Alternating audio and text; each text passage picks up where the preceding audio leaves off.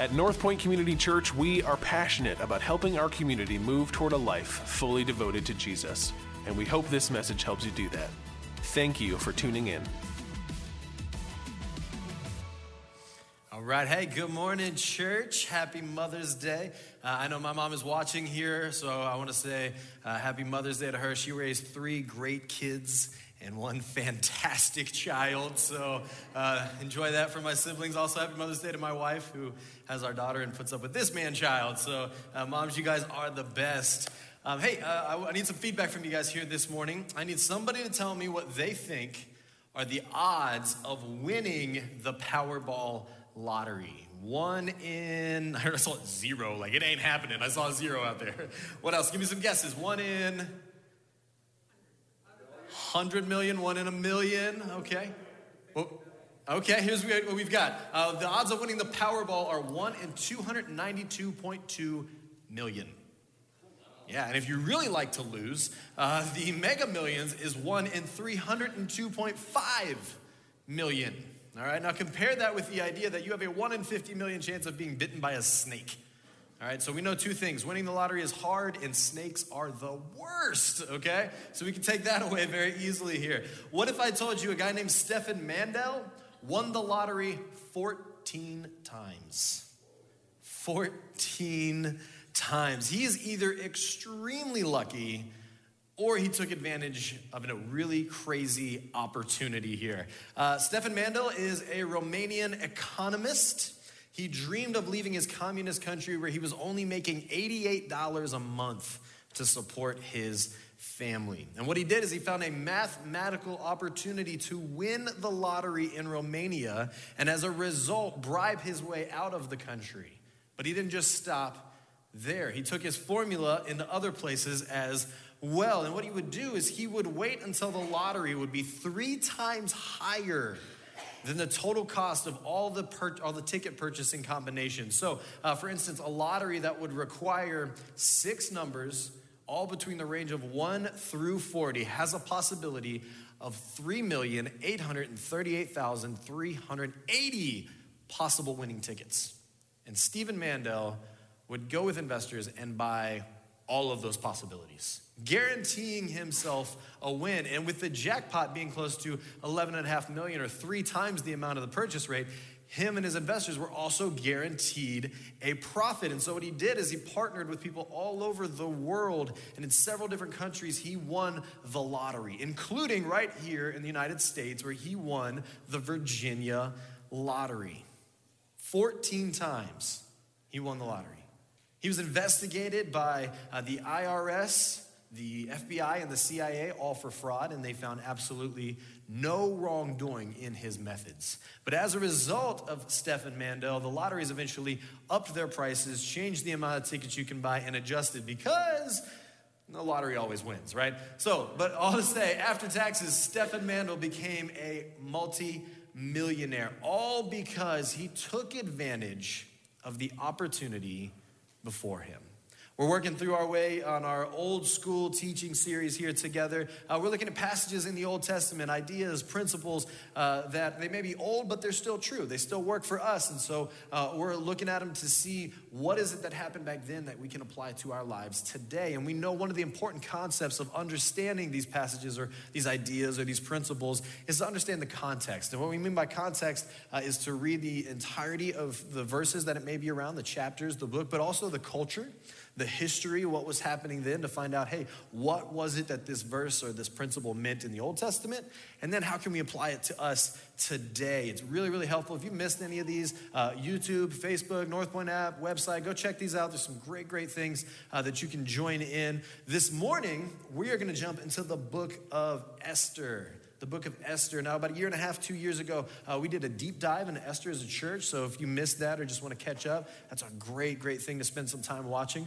Um, but this morning, we're going to talk about Esther. And Esther is basically the story of God saving his people from a genocide during their time in captivity. We see that God, throughout the book of Esther, places people at the right times and the right places so that they could have the opportunity to be a part of his plan. Those people just have to, to join in to what God is already doing. One of the unique things about the book of Esther is that God is actually not mentioned by name in the entire book, which is like super weird, right? Like if you read the Bible, you expect to see God on like every single page. And so to have an entire book of the Bible where they don't even mention God, like feels a little weird. But the cool part about it is God is actually moving in the background of the story the entire time. That Esther is written in a way that it, it makes you look for God. It makes you seek out the things that he is doing. It's really a brilliant idea, and that you notice God moving, even when he's not mentioned by name. See, we recognize that God is always moving in our lives, just like we're gonna see in Esther, that Jesus does incredible big moments in our lives, but he also does these small every single day moments. And we've just got to join in to be a part of his plan, because he can do some incredible, incredible stuff with us. It's why uh, here at North Point as a staff, we're pushing this idea of share your story. Like if you were uh, in here a little early today on the countdown, you saw um, Harrison's video as he began to talk about, hey, uh, I grew up and my faith was my parents, but now that I'm getting older, like I'm recognizing that I need Jesus, and, and I got to own this, and I got to go to church, and I got to read, and I got to study, and, and I got to move, and I got to do what God wants me to do. And it's this ownership of faith in Harrison's story. And man, if you saw that, I know you were encouraged by that, because Harrison is not only a great guy, uh, but that story is so incredibly compelling. And so we push, yeah, there he is, right? We push, share your story, hi Harrison. And the reason that we do it is because we recognize sharing your story is gonna do two things. Number one, it's gonna make you recognize that Jesus is moving in your life. Like even if it's not some big moment that's going on right now, he's working in the small moments in your life. And, and we, you know, we recognize that when we stop and think, hey, what is my story? And the second thing it does is, is it encourages other people.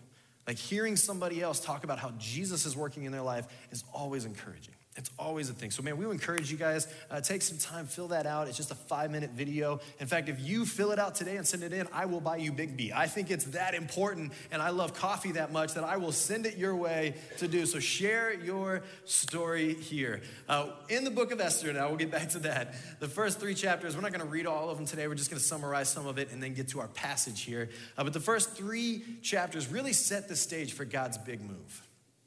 And we see that he does that by setting up all of these little moves in the background as well. It starts out by telling us the story uh, of King Ahasuerus, right? Like that's, I have to like read that every time when I'm reading that. King Ahasuerus. Now we know him historically, if you're a history buff, uh, as Xerxes, King Xerxes. So uh, if you know anything about Persian history, or you just like movies, and so you saw like the three hundred movies that came out, that's the guy, okay? That's King Xerxes that we're talking about here. Uh, and in this uh, book of Esther, we see that he throws this huge party that lasts for months. In fact, uh, historians would probably say that this is his planning, his military planning uh, for going into Sparta and Thermopylae and like all the things that he's doing there. And at the end of this big military planning meeting, they spend a few days partying. And what do they do? They just get drunk.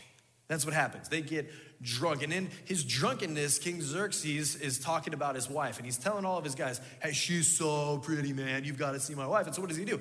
He calls her in, and he calls her to come and be on a display for all of those party guests. And when I say he on display, what I think that means, if we can kind of read in between the lines here a little bit, uh, is that he's calling his wife to come in naked and show off her beauty, right?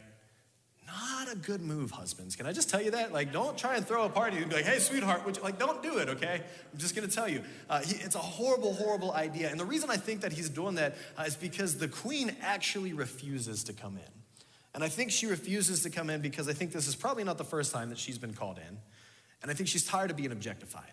So she refuses to come in, which is a huge deal to ignore the king's command. And because she refuses to come in, now all the advisors who are at the party are going, well, king, you know you gotta get rid of her now, right? Because if the queen doesn't listen to the king, then none of the wives in the kingdom will listen to their husbands, and we can't have that, right? Horrible advisors, horrible advice, but he doesn't.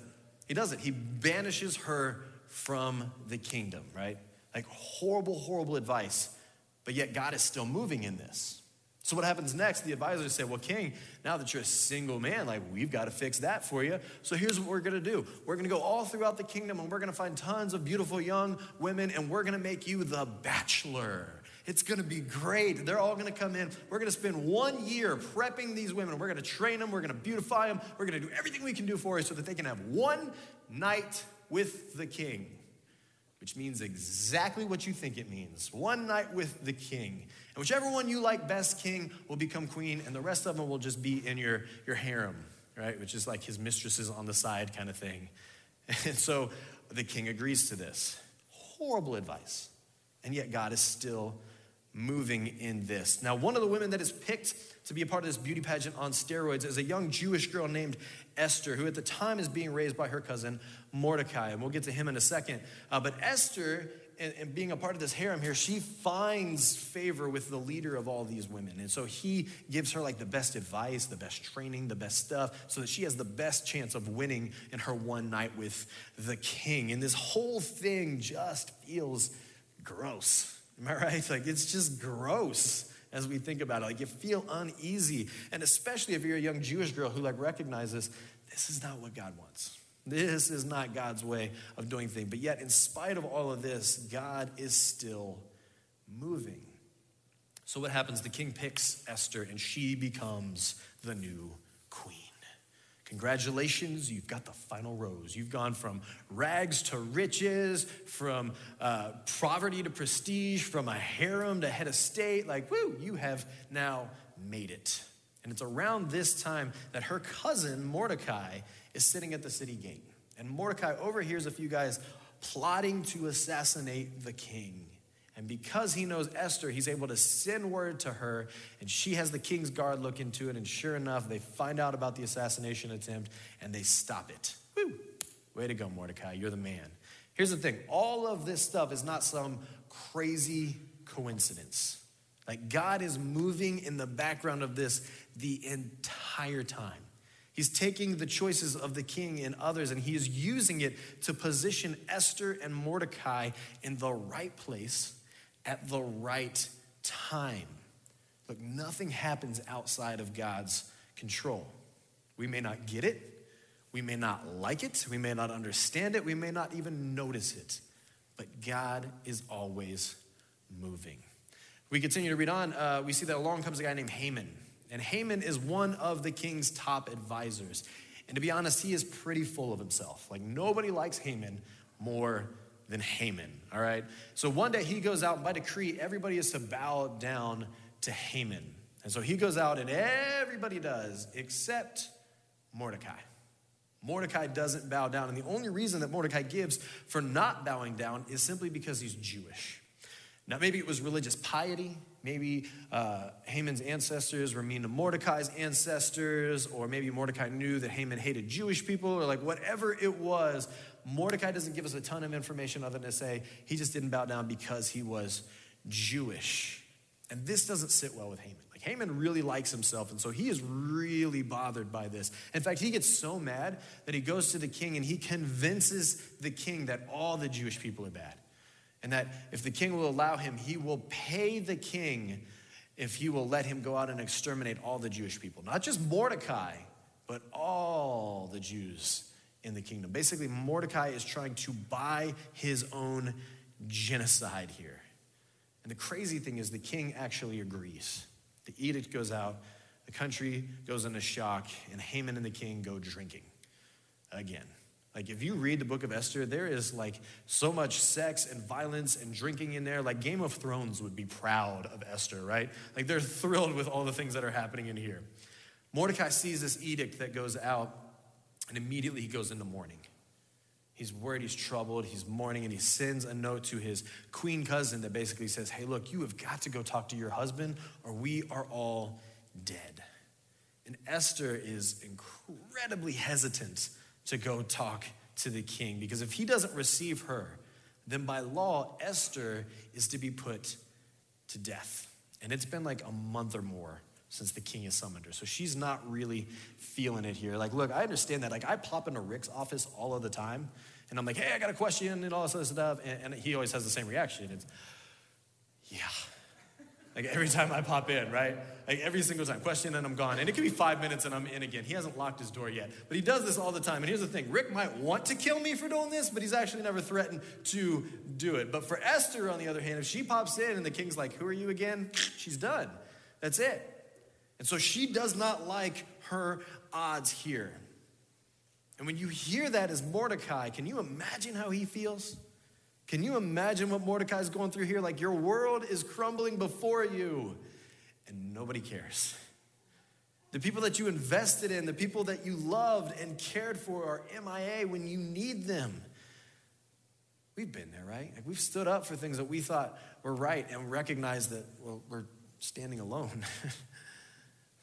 Maybe you got a diagnosis or, or a pink slip, or somebody hurt you, and you've just never felt this alone before. I have to think that Mordecai was telling himself, like, I can't believe I saved this king. I can't believe if I'd have just ignored those guys, like, my problem would have been solved. What about Esther? I took that girl in, and now when I need her, where's she at? Where's Esther at now? He's got to be hurt. He's got to be angry. In fact, I think when we're going to look at this passage here today, you can feel that in his reply to the queen. The queen, and, and that's our passage this morning here. Uh, it's this old school teaching. It's old, but it's true. They're facing horrible odds, impending death. The doomsday clock has started. Nobody wants to help. And Mordecai and Esther have this exchange in chapter four, verse twelve. It says this. It says, and they told Mordecai what Esther had said. And then Mordecai told them to reply to Esther, do not think to yourself in the king's palace that you will escape any more than all the other Jews. I love that Mordecai points out to Esther saying, hey, look, you're not safe. You're a part of God's chosen people, and that even if you survive this upcoming genocide day, like, recognize somebody's gonna figure out your secret. The king already got rid of one life. Who's to say he doesn't want season two of The Bachelor to come around anyway? Esther's in the same sinking ship as everybody else. See, the truth is none of us, none of us are immune from harm. Sickness, death, financial ruin, accidents, abuse, injustice, it can and does affect all of us in some way. You cannot be protected from everything. You can't be protected by money or a nice neighborhood or influential friends forever. If your hope is what you can achieve or what you own, then you have no hope at all. Mordecai knows this, and so he gives just this amazing nugget of truth to Esther next here in verse fourteen. He says, hey, for if you keep silent at this time, relief and deliverance will rise for the Jews from another place. But you and your father's house will perish. And Mordecai is telling Esther, hey, look, God's plans and his promises won't be stopped. God's plans and his promises won't be stopped. But if she doesn't join into them, she is going to miss out. In the midst of pain and fear and hopelessness, Mordecai actually shows faith.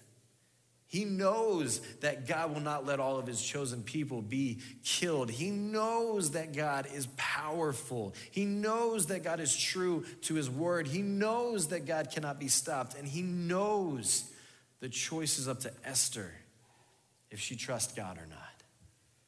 See, if you have Jesus to be the Lord and Savior of your life, like, you have a lot of great promises from God. Like, he promises to be with you always. He promises uh, an eternity with him. He promises that his church will not be destroyed. He promises to care for us in our every need. He promises truth and grace and forgiveness. He promises to get rid of the evil in this world one day. The choice is up to us if we trust him or not, and if we trust him to join in to that plan. See, God doesn't need Esther. God doesn't need Esther to protect his people, but he gives her the opportunity to join in. There's incredible risk and incredible reward in trusting God's plan. Like, the risk is that we don't always have control. The risk is that there could be pain. The risk is that we may not get all of the answers. The reward is that God is in control, that God is always with us, and that God cannot be stopped. Mordecai ends his advice here at the end of fourteen. He says, and who knows whether you have not come to the kingdom for such a time as this?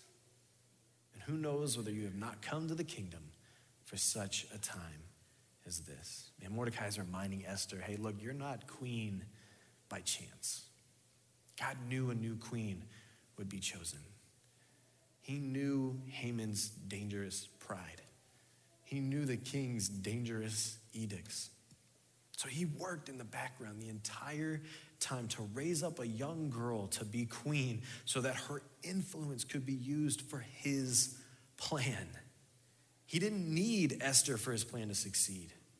God could do whatever he wanted to save his people, just like Mordecai acknowledged, but he placed Esther in the right time and in the right place so that she could choose to join in.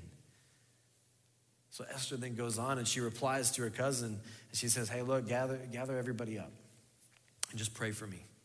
Gather everybody up and pray for me because I'm gonna go, this, go see the king. And she says this quote, she says, if I perish, I perish. In other words, she's saying, you know what? You're right. God placed me here for a reason. And yes, I could die from the king's rejection. Yes, I could die from being Jewish, but either way, like, man, I am in on God's plan. See, your family, your friends, your job, your neighborhood, your daily routine, your bank account, your hobbies, all your interactions and all that you own are not just some random collection of odds. God has raised you up to the right place at the right time to do something for his plan. He's raised you up at the right place and the right time to do something for his plan. It's not coincidence. There is purpose behind your opportunity. You just have to choose to join in. See, God doesn't need you to do his work. He's God. He does whatever he wants to do. Nothing gets in his way. Nothing can surprise him. Nothing can stop him. God does as he pleases, and he says that what he pleases is when his people worship him as Lord and Savior. When his followers do justice in the world, when his people advocate for the abused and the hurting, when his children champion good and resist evil. We get the opportunity to be an ambassador for Jesus in this world because he has placed you and I right here, right now, to fulfill his plan. But we miss it. All the time, we miss it. That opportunity is right before us, and yet we don't join in. And I think we miss it really for the same couple of reasons that Esther almost misses it right here. And I think the first one is that a lot of time we just don't pay attention. We don't pay attention that Esther, when she became queen, she was no longer one of the people. In fact, we see in the beginning of chapter four that her cousin Mordecai is out on the street and he is crying out and mourning because of the law that the king has passed that is going to kill him and kill his people. And Esther sends a word to him that basically says, hey, what's going on? Why are you so upset? She has totally missed it because Esther is not paying attention. She's given this opportunity, lots of influence, and her life is good. Look, I don't know exactly what Esther's mindset would have been right here, but I gotta think she wasn't paying attention, and instead, man, she's just trying to live her best life. And so she doesn't even know the danger that's going on, let alone her opportunity that's before her. See, Jesus is constantly moving in your life. You work with that single parent who's still struggling to figure out things with their job and remote learning with their kid for a reason. You married into that family with tons of baggage for a reason. You got stimulus money that you didn't even need for a reason. Your kid joined that club or that team for a reason. God wants to use you to impact those around you, but you have to pay attention. Somebody in your life is crying out in the middle of the street, and you need to go see what's happening. Why? Because God wants you to join in. We miss it because we're not paying attention. I think the other reason we miss out on what God is doing is simply because of fear. fear. See, Esther had risk, and she almost missed it because of fear of that risk. She's between a rock and a hard place. If she sees the king and he doesn't receive her, she's dead. If they find out that she's Jewish, she's dead. But maybe, just maybe, they won't find out. Maybe she can hide who she is, ignore who she is, ignore who she knows. Focus, focus on other stuff. Focus on things that keep her busy. I'm sure she had some sort of responsibility in her life that would keep her occupied, something that was safer, something that was easier, something that was more convenient to be a part of. I mean, after all, does it really affect her if nobody finds out? See, fear can be crippling. We work hard to make sure that our, our families are safe, that our kids get a good education, to make sure there's food on the table, that our families get to experience fun things like, like camping and sports. And it's scary to risk any of that. It's scary to talk about my faith because if somebody doesn't like it, are they gonna tell H R? Will they yell at me? Will they judge me? Or even worse, will they call me judgmental? Look, God doesn't promise that joining his plan isn't gonna have cost. It certainly will. It always has. But the cost is small when we value the things that God values. Do you trust that he actually has the best plan? Do you trust that he is your provider? That he is your protector? Do you want the same things that he wants? See, before this week, I had never heard of uh, Stefan Mandel. And he seems like a pretty smart guy. Like, you don't win the lottery fourteen times by chance. You win by paying attention and grabbing a hold when the opportunity is before you. And I'm sure he made some enemies that didn't like his winnings. And I'm sure people accused him of cheating. And I'm sure there was risk involved with using his money and other people's money. But I also wish I had seen the opportunity that he saw. I wish I had grabbed a hold of the risk like he did. Like, you don't accomplish things for God by chance. All throughout the Bible, God is working and moving and planning, and he positions people in the right places at the right times, and then he invites them to be a part of his plan. Some miss it. Some are too afraid. Some aren't paying attention. Some take the risk and join in. The beautiful thing is that God will succeed, period. He doesn't need us, but he wants us, and he invites us to be a part of that plan. So if you keep reading through, we see that Esther goes on through a series of, of crazy events and, and these fun workings from God to save her people. And I'd encourage you uh, this week, spend some time. It's, it's an easy read. It's a fun read through the book of Esther. There's a lot of great things happening. In fact, there's still a celebration uh, every year that they celebrate today called uh, Purim that is based on uh, God using Esther and Mordecai to save his people. And, and look, Esther and Mordecai weren't perfect. They had lots and lots of mistakes and issues. In fact, if you read through it, you'll, you'll begin to see that, and you could even argue that they broke a lot of Jewish laws in the ways that, that they did things. They weren't perfect, but they were paying attention, and they were willing to join in. Imagine if in spite of, of your imperfections and excuses and fear and, and whatever else, you just stopped and said, you know what, God, I'm in. I'm in. I, I don't know the whole thing. I don't know the outcome. I don't, I don't know the cost. I don't know what I have to offer, but look, I'll, I'll do it. I'll just do it. Man, people's lives would be changed. Your friends would be drawn to Jesus. Your coworkers would begin to understand what real love looks like. Your family would be impacted by the power of God and who Jesus is. God already does incredible things every single day. Are you willing to join in? Let's pray. Father God, we thank you for uh, Esther and the example, Father, of, of joining in, even when it's scary, even when it's inconvenient, Father. And God, we thank you, Lord, that, that you move in our lives every day.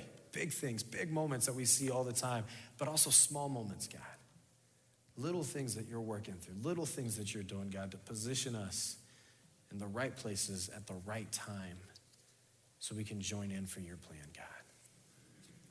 So, God, we're in. Whatever you have for us today, we're in. And we pray in Jesus' name.